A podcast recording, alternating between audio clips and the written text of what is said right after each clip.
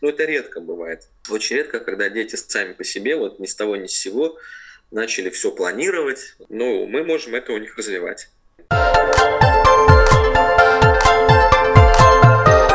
Школа для родителей. Здравствуйте, у микрофона Марина Талапина. Это программа «Школа для родителей». Спасибо, что слушаете нас в подкастах. Напоминаю, это можно делать практически на всех платформах, включая Spotify, Google и Apple подкасты, и на нашем сайте lr4.lv. Школа для родителей слушает в разных уголках мира, поэтому мы стараемся поднимать темы, которые актуальны не только в нашей стране, в нашей любимой Латвии, но и за ее пределами.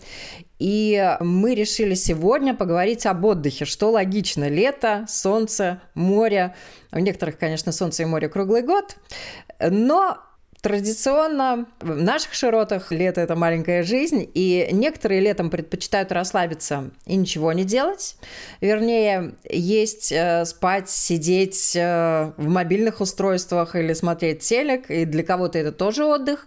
Кто-то пытается наверстать упущенное и подготовить детей к школе, или подтянуть какие-то предметы, по которым чада отставала в течение года. Кто-то едет к бабушке в деревню на все лето, кто-то путешествует. Вариантов, как провести время, много. Но сегодня мы хотим поговорить о структурированном отдыхе для детей. И я рада представить с нами руководитель Центра «Ресурс», сертифицированный тренер программы «Турус Плюс» психолог центра, специалист в вопросах личностного роста, родительско-детских и супружеских отношений, папа, а также руководитель э, лагеря э, Турус Плюс Вадим Левикин. Привет. Приветствую, добрый день. Да, что-то мне уже не терпится поговорить на эту тему, уже перебиваю. Вадим, первый вопрос. Как отдыхают ваши дети?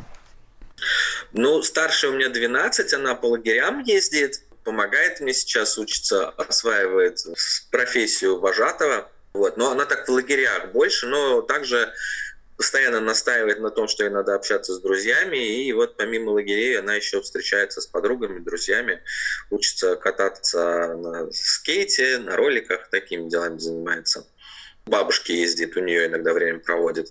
А младший 6 ему, ну, он тоже иногда в лагерях бывает, но такие короткие дистанции у него. А больше, ну, тоже Сатан посещает, кружки, футбол у него. Ну, как-то так. Ну, тоже к бабушкам ездит периодически. Многие специалисты считают, что летом детям надо обязательно отдыхать от садика, от школы и другой какой-либо деятельности хотя бы месяц надо вообще отключиться. Вот это действительно так необходимо? Ну, исследования есть по поводу того, что меньше 12-13 дней – это вообще не отпуск. Отпуск начинается с 12 дня, с 13 да, когда действительно все эти процессы возбуждения как бы притормаживаются, про обычные дела забываешь и начинаешь заниматься делами, которые направлены на отдых уже больше, да, какими-то такими заботами, скажем так, приятными. Вот. И тогда действительно происходит зарядка этой батарейки на таком более глубоком уровне, и потом достаточно сил для того, чтобы работать более плодотворно, более длительный период. А все, что вот эти по два дня, это хорошо, но требуется большой длительный отдых, да, отпуск, да, такой вот. Лучше брать один раз в три недели, чем брать три раза по, по неделе. То есть за три недели более качественное восстановление будет. Но это касается взрослых в большей степени, но детей тоже, потому что детям тоже нужен отдых, особенно вот между школой ну, на эти надо, чтобы все переводить. Но отдых отдыху рознь, и тут что мы будем понимать под отдыхом, потому что можно так отдохнуть, что потом еще два месяца будешь в рабочий ритм входить, да, и ну, это тоже не есть хорошо, да, такие стрессовые перегрузки для организма, для ума, поэтому решили поговорить, собственно говоря, про то, каким этот отдых может быть. Раз уж упомянули о стрессовых нагрузках, то каких стрессовых нагрузок во время отдыха нужно избегать? Хотя, может быть, кому-то на первый взгляд это может показаться именно отдыхом.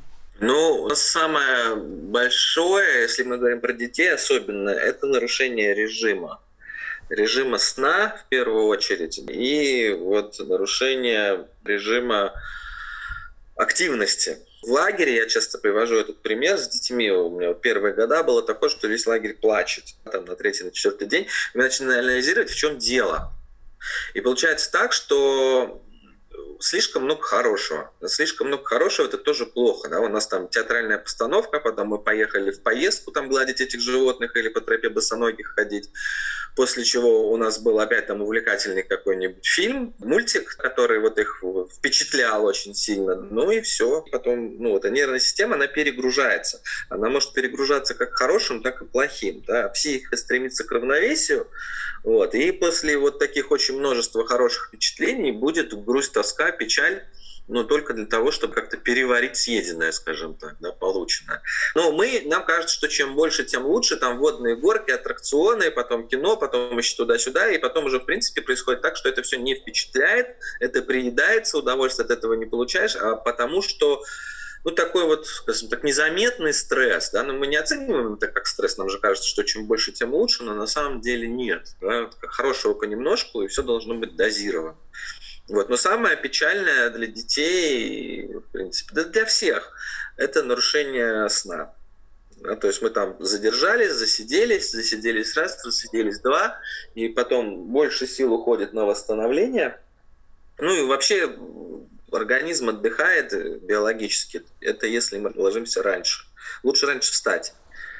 Особенно летом в наших широтах позволяет это делать. Солнце рано поднимается, да, после шести уже совсем светло. Поэтому вот, нарушение режима – это такой стресс для организма. И передозировка эмоциями. Из чего можно сделать свой вот отдых летний и отдых ежедневный для восстановления организма сон святое, его не трогаем. Человек должен спать. Конечно, могут быть исключения, но сон святое. Ну, спать и есть, да, потому что если мы ничего не едим, в случае с детьми это компенсируется поеданием сладкого ну, как вот там конфетку, ну, перекусы такие сладкие, да, и это сладкое, оно тоже очень нехорошо влияет, ну, как на организм в целом, так и на психику, она ее, ну, как наркотики стимулирует, вот, ну, и дети становятся такими невменяшками, как бы, да, и это только потому, что они вместо нормальной еды там ели сладкое, сахар. Про это помнить важно просто да, потому что потом мы ругаемся на ребенка, там, на себя, не знаю я. По сути, это дело в том, что режим вот сна не было, потом ел непонятно что, ну вот и получите. Там буквально пары дней хватает. А, у всех разные возможности, разные ресурсы. Кто-то может взять отпуск летом и провести его с ребенком те же 14 дней, две недели хотя бы. Кто-то совмещает работу все лето с организацией э, отдыха для ребенка. Вот основные моменты, которые желательно запланировать для отдыха ребенка, невзирая на возможности и ограничения. Что должно быть включено в план отдыха? Ну, у нас есть э, несколько составляющих этого отдыха. Как называется, отдых для души и для тела. Вот, и для ума. Важно вообще организация, чтобы была. Да, и мне важно было на организацию обратить внимание. Ну, особенно важно, конечно, это физически это купаться. Вот купаться для детей, да вообще для всех, это очень-очень важно. Даже если там бассейны какие-то, не море. На море, конечно, лучше всего, оно там не хлорировано хотя бы так, да. Вот. И это первую очередь. Во вторую очередь это солнце. Солнце – это тоже очень важно. Третий момент – это подвижные игры. Должно быть движение особенно у детей. Вообще дети набегают 10-20 километров за день, это вообще нормально здорово. Ну, они, правда, и в замкнутой комнате способны набегать какое-то количество километров, да, слава богу.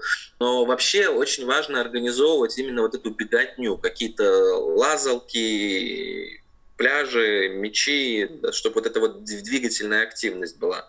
Ну, вот это, пожалуй, наверное, такое самое важное, но и при этом не стоит терять вот эту вот социализацию, чтобы проходило, чтобы это общение было.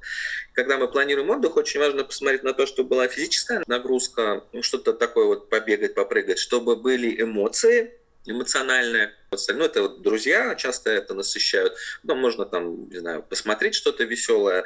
Ограниченное количество времени, да, потому что все хорошо в меру. Потом уже это хорошее становится плохим. И также очень хорошо, когда мы занимаем свой ум чем-то интересным.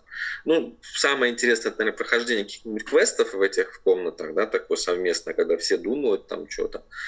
Вот. Но также можно быть масса интересных игр, занятий, заданий на то, чтобы мозг держать в тонусе. И это тоже интересно, если мы не перегружаем его.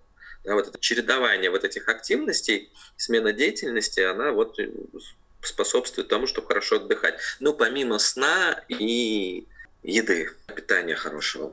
А дети постарше могут использовать каникулы для подработки. И многие подростки, начиная уже с 12 лет, стараются даже подзаработать денег, если ребенок целеустремленно хочет работать все три месяца каникул. Надо ли его родителям отговаривать? Ну, все три месяца не знаю даже, как на это отреагировать. Но, насколько я знаю, что, ну, согласно законодательству, он не может работать там по 12-14 часов, 5-7 дней в неделю, то есть это как бы, ну, не получится у него. Ну, хотя, если, наверное, очень сильно захотеть, то можно изловчиться. Ну, получается так, что эта работа, это будет все равно смена деятельности от школы. Ему там не надо будет решать примеры, заучивать стихотворения, писать сочинения. То есть это все равно смена деятельности. Причем такая длительная, он в нее погрузится, и это хорошо. Но вот физически он вряд ли отдохнет. То есть все равно нужно выделять эти выходные, чтобы они были там две недели, я не знаю, или еще как-то. Поэтому, конечно, ну, я бы не рекомендовал так делать. Но, с другой стороны, наличие вообще работы – это очень классно, потому что одно дело, что там какие-то карманные расходы может ребенок сам покрывать, а с другой стороны, это очень важно для его самооценки. И то есть вот это вот удовольствие, удовлетворение от того, что я могу, я сам, я взрослею, оно по количеству заряда положительных эмоций иногда может перекрывать там все остальное. То есть ребенок будет более доволен своей жизнью, если он работает, нежели если он будет отдыхать. Но это мы говорим уже про старших подростков, про юношество больше. Ну вот. Поэтому, конечно, важно, но так, чтобы все лето отработать, нет, я рекомендовал бы оставить вот до работы какие-то недельки и в конце работы тоже время для того, чтобы там как-то отваляться, отлежаться, повстречаться с друзьями. Я бы аккуратненько бы к этому относился. Но в то же самое время стоит подчеркнуть, что это очень важно. Наличие работы, самостоятельности. А у бабушки на огороде? Ну, бабушка бабушки рознь. Там разные огороды эти бывают. Я бы смотрел больше, если мы вообще планируем отдых, вот в целом, вот лето все, да, если мы хотим его распланировать, я бы задался вопросом о том, что мы хотим в итоге получить. Какая цель вот на том конце лета, что там должно быть? Там должен быть собранный ребенок, там самостоятельный, ответственный, или там расхолаженная такая система должна быть уже, да, которая не может собраться, не может себя контролировать, потому что отвык это делать вообще не соблюдает режим, потому что лето – это классная возможность для того, чтобы чему-то научиться, что-то освоить, использовать это время там в своих интересах. Для... Ну пусть отдыхает. Но что такое отдыхать? Это валяться, смотреть телевизор с утра до вечера, сидеть в телефоне. Что это значит отдыхать? И вот это вот понимание этого, да, или отдых это когда с утра я сделал свои обязанности, которые держат меня в тонусе, я знаю, у меня есть расписание моих обязанностей. Потом я сходил на паркур, я сходил на занятия по скейту, я не знаю, что угодно, да, вот у меня есть какие-то интересы на танцы, на музыку. Потом я сходил в следующий день или в этот же там позанимался английским, потому что это очень полезно. Потом я встретился, погулял 3-4 часа с друзьями, потом я посидел там, что-то порешал, пописал полчаса хотя бы, да, если это для мелких, например, прописи какие-то, да, пописать и пошел в кино. Или с утра я встал, побежал на пробежку, или прокатился на велике до моря, искупался. Ну, то есть, как бы это, ну, вот такие вот вещи, и это очень важно понимать, потому что и то отдых, и то отдых. Или вот мне очень нравится писать с детьми, да и со взрослыми.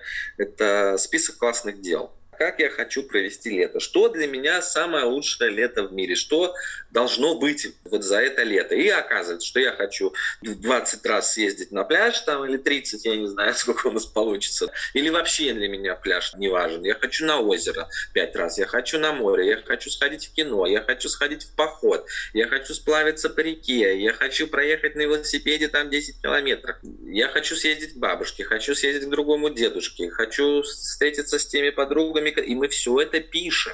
хочу сходить в театр.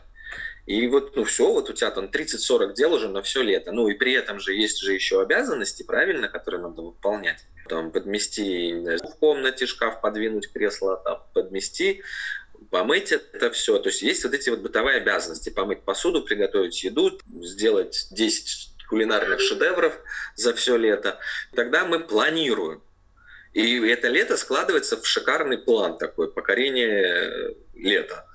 И это совсем другое лето получается. Мы успеваем сделать все, что хотели. Уровень удовлетворенности собой своим летом растет по количеству этих сделанных классных дел, и мы отдыхаем. Но в то же самое время, если этого не делать, а просто пускать там все на самотек, ну, тоже многие люди так делают. Как бы. Ну, другое лето будет. И в конце этого лета, если у вас нет обязанностей, если у вас нет структуры, то за 2-3 месяца организм перестает э, себя контролировать, ну вот эта воля гаснет, самоконтроль гаснет, и когда мы попадаем в школу, на работу, там еще что-то, то требуются просто сумасшедшие титанические усилия для того, чтобы заново учить себя какому-то режиму, что-то делать. И это стресс. Да, то есть это прям такая адаптация заново, да, с последствиями, как это посттравматического синдрома, да, он как бы устроился, пошел на работу опять после длительного отпуска, в котором, в принципе, бездельничал. И у бабушки тоже по-разному может быть на участке. Там может быть такое, что с утра пойди клубничку припали, воды наноси, этих самых покорми, то-то, то-то сделай, а потом шуруй и до вечера на озеро рыбу ловить или купаться, или с друзьями там что-то делать. Ну, прекрасный отдых, что нет-то. Замечательно. Вечером пришел, там еще что-то поделал, почитал книжку, лег спать. Шикарное лето у бабушки. А может быть лето у бабушки, когда на тебя планшет, и, в принципе, там уже и поесть забыл, и поспать э, лег. И через 3-4 дня мы получаем совершенно невменяемого человека. Я уже не буду говорить ребенка. Ну и кто за это отвечает, собственно говоря. А что хотели? Да, ну там масса возмущений всегда присутствует. Ну, ну да, вот так вот получается. Причинно-следственные связи таковы, к сожалению. Кстати, вот я подумала, можно организовать отдых и договориться с ребенком, что мы отдыхаем летом, в том числе и от гаджетов, и от компьютеров сократить их время не потому, что запрещено, а потому, что мы от них отдыхаем. И летом, наверное, на эту тему договориться даже проще, потому что есть много дел, которые можно делать на улице, можно идти играть с друзьями, можно куда-то ехать и действительно на какое-то время забыть об этих гаджетах. Ну, идея-то классная. У нас эти лагеря с прошлого года особенно так ярко было видно. Ну, ну дети очень трудно им без гаджетов. Прямо для них это что-то жизнь, как-то они даже представить себе не могут. Особенно подростки, да, это вот после этих 70 дней в лагере без гаджетов, ну как-то они тогда, я не думал, что это возможно прожить вообще. Но это опять как мы организуем это время, потому что если есть гаджет, то он, в принципе, способен заменить весь мир. Главное, планировать ничего не надо. У тебя вот все в руке, эту игру поиграл, эту игру поиграл, эту уже маешься с этого, со всего. Ну, попереписывался, ну, опять поиграл, ну, посмотрел что-то, ну, день прошел. А если посмотреть в окно и подумать о том, сколько классных дел может быть там, ну так это же работа. Это же надо сесть, подумать, представить себе, написать это все, распланировать это, ну, как бы, ну, это классно. Ну, и здесь вот этот вопрос этой организованности. В какую сторону вы хотите, чтобы ваш ребенок шел? Что подразумеваете под хорошим отдыхом? Короче, уважаемые родители, есть над чем задуматься. Я напоминаю, это программа «Школа для родителей». Сегодня мы говорим об отдыхе детей летом. С нами руководитель Центра «Ресурс», сертифицированный тренер программы «Турус Плюс», психолог Вадим Левикин, а также папа, что очень важно. И да. сегодня мы хотели также дать и поговорить о домашнем задании на лето. Некоторые родители пытаются наверстать, подтянуть слабые места, которые выявились в течение учебного учебного года, и если Допустим, там во время учебы не хватало времени, вот оно, казалось бы, появилось свободное время. Вот как это делать без ущерба для отдыха? Ну, я говорю, что всему нужен вот этот режим и распорядок дня. Если ваш ребенок будет учиться по 5 часов в день, то это непродуктивно вообще. По сути, очень хорошо, если это был час, там 40 минут, 20 минут, в зависимости от возраста ребенка потом там какой-то перерыв, смена там на какие-то домашние обязанности. Я сейчас про утро говорю, что утро, как правило, по-разному бывает, но большей части населения утро самое продуктивное, что может быть. Вот. И утром мы это делаем, пока голова свежая, отдохнувшая, хорошо поспавшая, если рано легли. И получается так, что вот позанимались, пописали какие-то прописи, получили английские слова, порешали примеры, пошли, поделали обязанности какие-то. Поели там, протерли пыль, навезли порядок, развесили белье от стирки, вынесли мусор, сходили в магазин. Опять присели, позанимались. Еще час один есть. Ну, в принципе, этого достаточно. Это будет продуктивно. Ну и вот так вот каждый день по два часа. Если есть какие-то репетиторы, к которым надо ехать, тоже нормально, потому что эта поездка-прогулка, она тоже развеять может. Выйти из дома, посмотреть, что на улице происходит, на этих людей, на транспорт, на все, что там будет, пройтись, прогуляться и попасть на занятие, которое около часа идет, тоже нормально, хорошо. Замечательно, да, то есть мы вот о таком развитии когнитивных вещей, умственных э, подумали. Но дальше же у нас есть развитие физическое, правильно, и про тело забывать вообще не надо, а то оно потом покажет, напомнит нам о себе. Вот, и в рамках этого тоже у нас есть детские площадки, у нас есть всякие классные рампы, на которых можно учиться что-то делать, у нас можно купаться, поехать, и это тоже очень-очень важно. И когда у нас это все запланировано, простроено, точно так же, как важно и с друзьями встретиться. Тут одно другому не мешает. С утра мы сделали все полезное, нужное, правильное, хорошее, а вечером пошли наслаждаться жизнью уже, да, делать другое, полезное, важное, хорошее, но уже не для нашей школы, а для личных интересов, скажем так. Потому что это тоже, тоже очень важно. Вот. Ну и классно, когда детские права исходят из выполнения обязанностей. То есть вот у него есть обязанности тремя вещами с утра позаниматься, что-то по дому сделать, 20 слов на английском выучить, решить 5 примеров. Ну, что там нужно сделать ему? Ну, вот он все это сделал, молодец, имеет право на то, чтобы сходить в кино, поехать купаться, задержаться с друзьями до 9 вечера на прогулке, что-то такое. Ну, отлично, выполняются обязанности, реализуются права. А если у нас там только сплошные права и никаких обязанностей, то, ну, извините меня, у этого будут свои последствия, которые нам обычно не нравятся. Тут, конечно, родителям которые работают, э, с одной стороны, больше всего не повезло, потому что они не могут э, присматривать и направлять своего ребенка непосредственно, но с другой стороны, вот какие тут могут быть варианты на расстоянии, как можно ребенка контролировать и направлять его, чтобы он проводил это время, которое он предоставлен, с одной стороны, сам себе, и рядом с ним, например, нету взрослых уже, потому что они работают, как балансировать. Тут опять от возраста, я так понимаю, что мы больше про подростков говорим сейчас, да, потому что ну, мелких так и не оставишь, ты без присмотра, собственно говоря, да, такого бабушки, если. Ну, бабушек тоже часто можно организовать, может быть, не всех, но часто они сами очень рады, когда есть список дел. И этот список дел классно, если напишет сам ребенок. Вот как я говорил, что слушай, а что ты хочешь? А вот как для тебя, что было бы классно? Он напишет все, чего он хочет. Помочь ему в этом. Да? Слушай, а у тебя еще велосипед есть, а у тебя еще самокат есть, а у тебя еще ролик есть, а можно еще на ту, на ту, на ту, на ту площадку съездить. А докуда ты сам можешь добраться?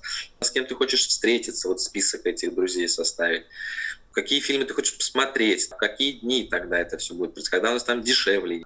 И рисуется такой целый план. Из него есть обязанности, которые ребенок должен делать по дому хотя бы. Сходить в магазин, вынести мусорник, протереть, постирать, убрать, пропылесосить. Ну, вот такие вещи, полить цветы, накормить животных, выгулить их, да, ну, такие вещи, они никуда не деваются. Вот. И тогда и прям спрашиваете, когда ты все это хочешь делать. Он садится и пишет, распорядок дня у него получается, как такой ежедневный. Это с ним вместе нужно сделать. Вот прям посидеть с ним вместе, поспрашивать, позадавать вопросы. Мы делаем предложение, стараемся как можно меньше навязываться. Чтобы это был план ребенка, потому что когда это наш план, вот мой план, я его сам сделал таким, каким я хочу, то вероятность того, что я буду ему следовать, в разы выше, чем нежели мне это все навязывают родители. Хотя, может быть, их планы в сто раз лучше и умнее, правильнее, здоровее, чем мой собственный. Но это их план, а я хочу делать так, как я хочу. И важно поэтому посидеть рядом с ребенком, просто поспрашивать его, а как ты хочешь, как для тебя лучше, а как ты себе это представляешь, а как же вот это вот все соединить, объединить, а когда же ты все успеешь, а сколько времени тебе на это нужно, а когда ты закончишь, да, ну вот такими вот вопросами позадавать, и он пусть пропишет прямо себе, я не знаю, план на неделю. Эти недели могут повторяться, ну там что-то внутри будет меняться, но костяк какой-то будет оставаться. И этот костяк, вот эти постоянные задания, занятия, они будут держать ребенка в тонусе. Они будут способствовать развитию у него самоорганизованности. Когда этих дел по порядку слишком много, он не может с ними справиться, тогда делаем поменьше. Ну и по возрасту, по способностям. Потому что он тоже, дети тоже могут там выдумывать себе, а потом справляться не будут. Важно ставить задачи по силам. И что мы можем делать? Мы знаем этот распорядок дня, и с вечера мы спрашиваем ребенка, что ты будешь делать завтра. И он рассказывает нам там, то-то, то-то, то-то. Рассказывает прям по пунктам. Вот, там, пять каких-то пунктов, пять дел на завтра. Ну, прекрасно, отлично. Ну, с утра можно позвонить ему, спросить, как бы, что он сейчас собирается делать, что у него там по плану было. То есть мы как бы своими вопросами, мы не говорим ему, что иди садись за уроки, иди мой посуду, иди поешь, иди едь на море. Ребенок будет сопротивляться этому. А так мы его спрашиваем, как бы, что ты хотел поделать? Ну, я или мне, ну, лень. Ну, лень, не лень, как бы, ну, давай иди делай, да, тогда. Что тебе поможет встать и пойти, иначе день будет потерян. Ты же сам все это знаешь прекрасно. И мы спрашиваем его о его планах. Во-первых. Во-вторых, помогаем его мониторим, что ему уже удалось сегодня сделать, что у него следующее, когда он планирует начать. И он может писать отчеты. Это сделал, фотку выслал порядок навел, фотографию выслал, слова написал там или еще что-то опять как бы. Ну и мы его хвалим, отлично, молодец, молодец, а что будешь дальше делать? Ну и таким образом этот контроль, сначала его должно быть ну, много по общему правилу, что мы сначала делаем вместе с ребенком, вот буквально его руками, Потом мы смотрим на то, как ребенок это делает сам, и просто даем какие-то ценные указания, поддерживаем его таким способом. Потом уже ребенок сам начинает делать, и этот контроль требуется все реже, реже и реже. И таким образом дети вырастают самостоятельными. Но только таким образом. Но это редко бывает. Очень редко, когда дети сами по себе, вот ни с того ни с сего, начали все планировать. Но мы можем это у них развивать. Сейчас также много специализированных лагерей, и тут тоже вопрос отправить ребенка в математический лагерь, подтянуть математику, или пусть едет танцами заниматься, вдруг понравится и великим танцором станет. Вот тут какие могут быть рекомендации? Чему отдать предпочтение? Или прокачать слабые стороны, или узнать что-то новое? Там есть еще такой вопрос, что больше нравится, потому что если он ненавидит танцы вообще, ну, то я бы тогда отправил лучше в математический лагерь, потому что из двух зол выберем полезную самую. А так, если мы говорим про то, что для нас важнее, чтобы ребенок все-таки отдохнул, то, конечно, лучше его отправить на какие-нибудь танцы, там, чтобы он подурачился как-то, с телом пообщался со своим, потому что в течение обычного года там может быть недостаточно времени на какие-то занятия физические, потому что это очень важно. Наше вот тело, наш шум, они взаимосвязаны, и очень важно этому тоже уделять внимание. Я бы, наверное, тоже посомневался, но отправил бы, наверное, все-таки на танцы. Но это если ребенку нравятся танцы. Ну а так можно отправить в лагерь по танцам с условием, что каждый тихий час он будет решать 5-10 примеров. И если мы там про мой лагерь говорим, то там часто дети спускаются вниз во время тихого часа для онлайн-занятий. Кто там с английским занимается, кто математикой, там, ну кто чем. Вот. Главное, чтобы только не музыкой чтобы остальным спать не мешали. Вот. Но тоже это не два часа занятия, там 40 минут, ну час. Ну и все, и еще остается время на то, чтобы спокойно пойти поспать, отдохнуть, почитать книжку, потому что как раз все успокоились уже. Поэтому тут как бы очень многие вещи можно совмещать. Если мы там смотрим на вопрос или-или, это одна история. А может же часто, действительно часто может быть там и-и, и одно, и другое. Тут вопрос организации и планирования. А если решили за лето подготовить ребенка к школе? Родители, которые не успели это сделать раньше, как это делать правильно? Ну, у меня тут целый набор шпаргалок, я сейчас смотрю, что можно сделать с ребенком, ну, с младшим школьником, с дошколятами. Ну, начнем с того, что как бы обязанности, режим дня, сон, питание, все остается точно так же, да, и у них тоже должны быть эти вещи, только очень мало. Ну, прям вот буквально парочка. Но это тоже все дисциплинирует очень сильно. Когда у ребенка есть свои личное дело. Там тапочки поставить, там воды налить коту. Ну и все, как бы, ну и замечательно, уже справляешься и молодец. Но есть разные виды деятельности, которые важно развивать у дошкольника. И есть масса вещей, которые можно делать, например, на пляже. Да, вот прям вот куча-куча игр. На пляже у нас есть мяч. Вообще мяч – великая вещь. Что мы можем делать с мячом, помимо футбола? Можно учить ловить и бросать, причем у нас есть бросок снизу и есть бросок из-за головы от ног и из-за головы. Потом мы можем бросать мяч об асфальт, об стену и ловить. Потом об стену об асфальт ловить. Это очень важные задания, упражнения. Можно просто перебрасывать друг другу мячик там, с хлопками и так далее. Потом была классная игра съедобная, несъедобная. Это учит самоконтролю координации, вот, внимательности, очень-очень учат. Да, а ребенку это все очень пригодится. Потом есть игры на пляже, так называемые, связанные с прикосновением и рисованием на коже. Просим ребенка закрыть глаза, дотрагиваемся пальчиком до какой-то части тела, там до запястья, например, до костяшки указательного пальца. Ребенок с закрытыми глазами. И дотронулись и убрали палец. Да, он открывает глаза и показывает то место, до которого мы дотронулись. Иногда здесь уже возникают трудности. Потом можно дотрагиваться до двух мест одновременно. Ему нужно открыть глаза и показать, до каких мест вы дотронулись. Потом до трех мест одновременно. Да, и эта вот задача усложняется, но с тремя уже редко кто справляется из детей. Тоже очень развивает. Ну и ребенок же тоже может с вами то же самое делать. И свои мозги понапрягаете. Потом есть э, вот эти 33 попугая, когда мы бросаем мячик и там меряем расстояние до него разными видами шагов, лилипуты, гиганты, прыжки на одной ноге, прыжки на двух ногах, там, ну, перевороты вокруг себя, что угодно выдумывайте, главное потихонечку наращивать вот эту сложность и вариацию. Это развивает глазомер. Пространственные представления являются основой временных и вот умение ориентироваться в пространстве – это великая вещь. И она сама по себе не развивается. Она не ну, зачатки-то врождены, но вот в таких играх это все развивается, и это очень важно. Потом, если кто-то из вас помнит резиночки. Резиночки — это просто гениальная игра. Там вот эти алгоритмы, которые постоянно усложняются. Прыжки с переворотами, координация движения, вот эта крупная моторика, просто великая игра. Да? Единственное, что уже мало кто помнит, как вот эти вот все финты делать. И вот эти алгоритмы, там из трех сначала, из пяти, из семи, из десяти, из двенадцати. Это все классно развивает память самоконтроль, координацию движений, вестибулярный аппарат. Просто супер, да, игры такие. Потом если мы, например, на пляже сидим, то можно собрать каких-то предметов, там шишек, ракушек, палочек и так далее, там, и вот 5-7 штук положить в каком-то порядке. И потом ребенок отвернулся, вы что-то поменяли, ребенку нужно открыть глаза и найти, что не так. Найти, что не так, и положить как надо. Но потом он, например, с вами тоже делает. Тоже прекрасно развивается и пространственные представления, и память, и ее можно наращивать. Да? То есть сначала там в четырех предметах терялся, теперь уже в шести нормально себя чувствует. Ну, можно дойти, наверное, наверное, и до 9, до 10, там, смотря как часто будете играть в это. Потом классные игры есть на повтори движение. Причем эти игры, в принципе, и со старшими можно делать.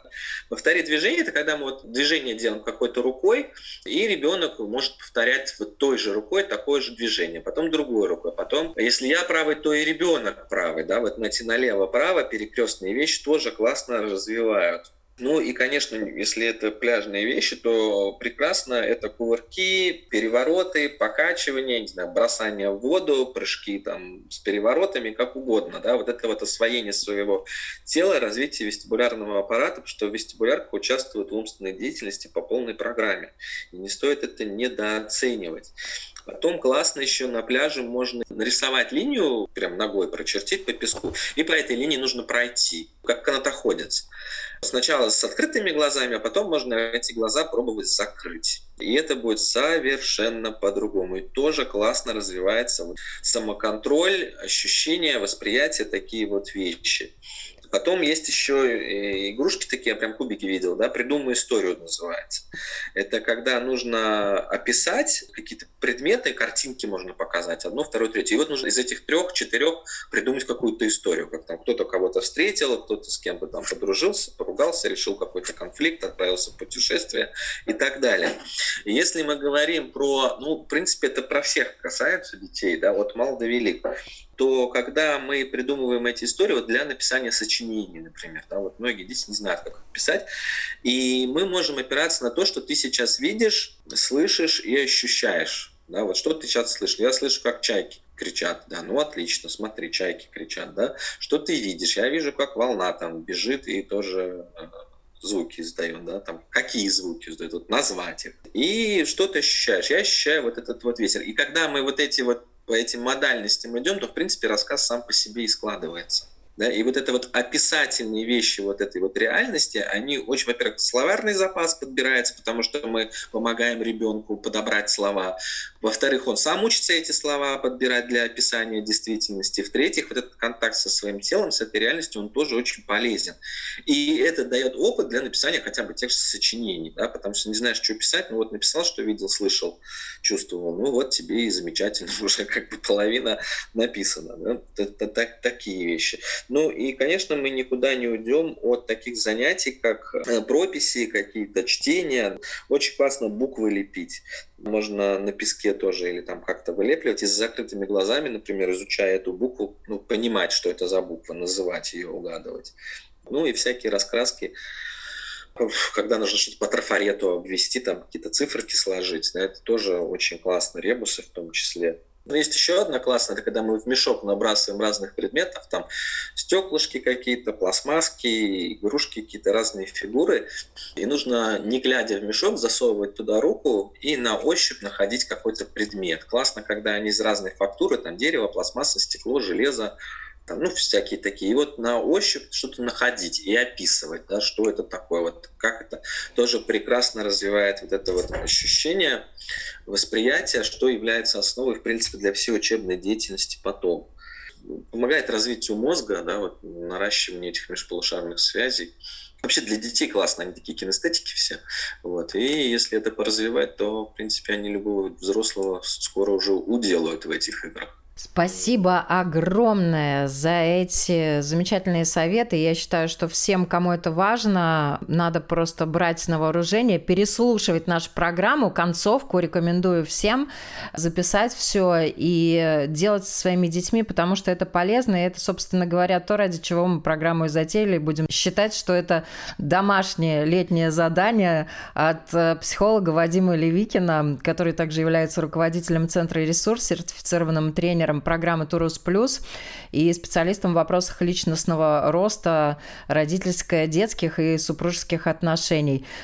Э, я э, напоминаю, если вы не успели подключиться к нам с самого начала, школу для родителей можно найти на сайте lr4.lv или в подкастах на платформах Google, Spotify, Apple. И также скачивайте приложение «Латвия с радио» и слушайте нас в любое время на своих мобильных устройствах. Берите нас с собой на море и выполняйте все домашние задания от Вадима Левикина.